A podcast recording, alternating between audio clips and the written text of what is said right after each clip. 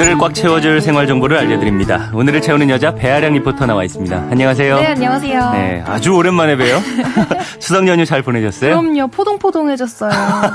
어, 별로 안 그런 것 같은데. 어, 그런 분들 많이 계실 것 같아요. 그렇죠? 네. 그래서 더욱 기대되는 오늘 정보일 것 같은데 어떤 정보 들려주실 건가요? 주말도 끼고 해서 다른 명절보다 조금 더 길게 느껴지셨죠. 네. 그래서 그런지 다시 서울 돌아오는 길도 더 길게 느껴지고 음. 오늘 출근길에는 발이 평소보다 무겁더라고요. 아무래도 쉬다가 오면은 그럴 수 있죠. 발이 안 떨어지더라고요. 네. 근데 아마 저만 그런 게 아닐 것 같아요. 많은 분들이 오늘 다시 일상으로 복귀하셔야 하는데 그게 쉽지 않으실 텐데요. 네. 잠깐 피곤해서 그런가 보다 하고 계속 두면 이게 또 만성 피로가 될 수 있거든요. 음. 제가 오늘 어떻게 하면 이 찌뿌둥한 몸을 잘 회복할 수 있을지 긴 연휴를 끝내고 일상으로 잘 돌아올 수 있는 방법들은 뭔지 알려드릴게요. 아, 오늘도 유용한 정보네요. 다른 것보다 운전을 오래 하고 나면 허리가 아프더라고요. 맞아요. 실제로 명절 이후에 뭐 손목이나 허리, 무릎 통증 겪는 분들 많다고 하던데요. 저도 추석 연휴에 운전을 오래 했는데 다음날 바로 허리가 아프더라고요. 음, 네. 좀 심하게 통증이 와서 급하게 한의원 가서 침 맞고 왔는데요. 음. 저처럼 장시간 계속 운전하신 분들은 척추에 무리가 가는 걸 느끼셨을 거예요. 네. 실제로 서 있는 자세보다 앉아 있을 때 허리의 아- 하중을 50% 정도 더 받거든요. 이 상태에서 시트 각도는 뒤로 젖히고 엉덩이를 앞으로 쭉 빼고 운전하거나 자세를 삐딱하게 하면 척추 균형이 무너지면서 통증이 더 심 해질 수밖에 없는데요. 그래서 이제는 그 뭉친 근육을 자주자주 풀어주시는 게 중요합니다. 네.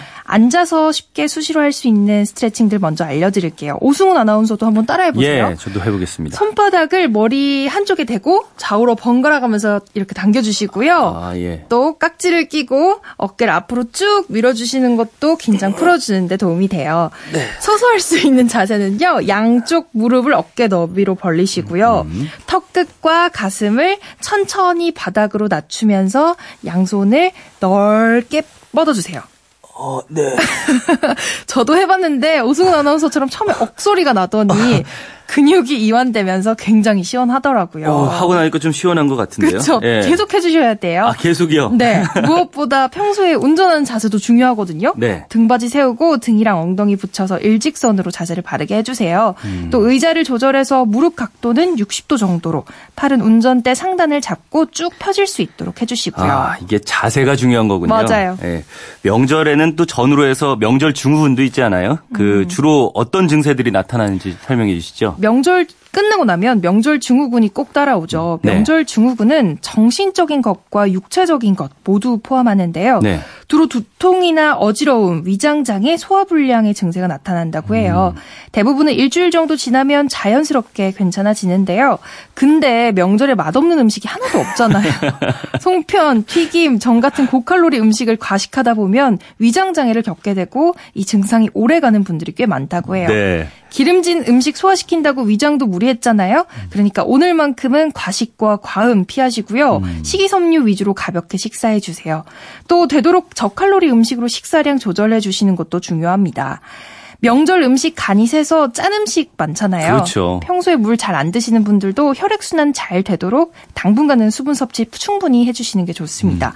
그런데도 계속 소화가 안 된다. 그러면 소화제로 해결하시지 말고요. 병원에 빨리 가보시는 어, 게 좋아요. 예. 오래 두면 더 큰 병이 될 수 있으니까요. 그렇군요.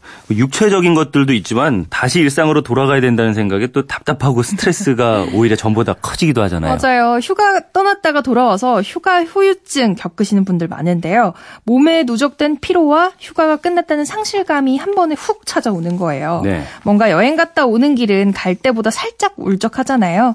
특히 이번 추석 때 긴 연휴 사이에 여행 다녀오신 분들도 많아서 더 그러실 텐데요. 보통은 의욕이 없고 앞으로 해야 할 일 생각하면 가슴이 답답해지는 증상이 많고요. 밤에 잠을 깊이 못 자는 경우도 있어요. 잠을 잘 못 자면 낮에 회사 가도 일이 손에 잘 안 잡히고 계속 악순환이잖아요.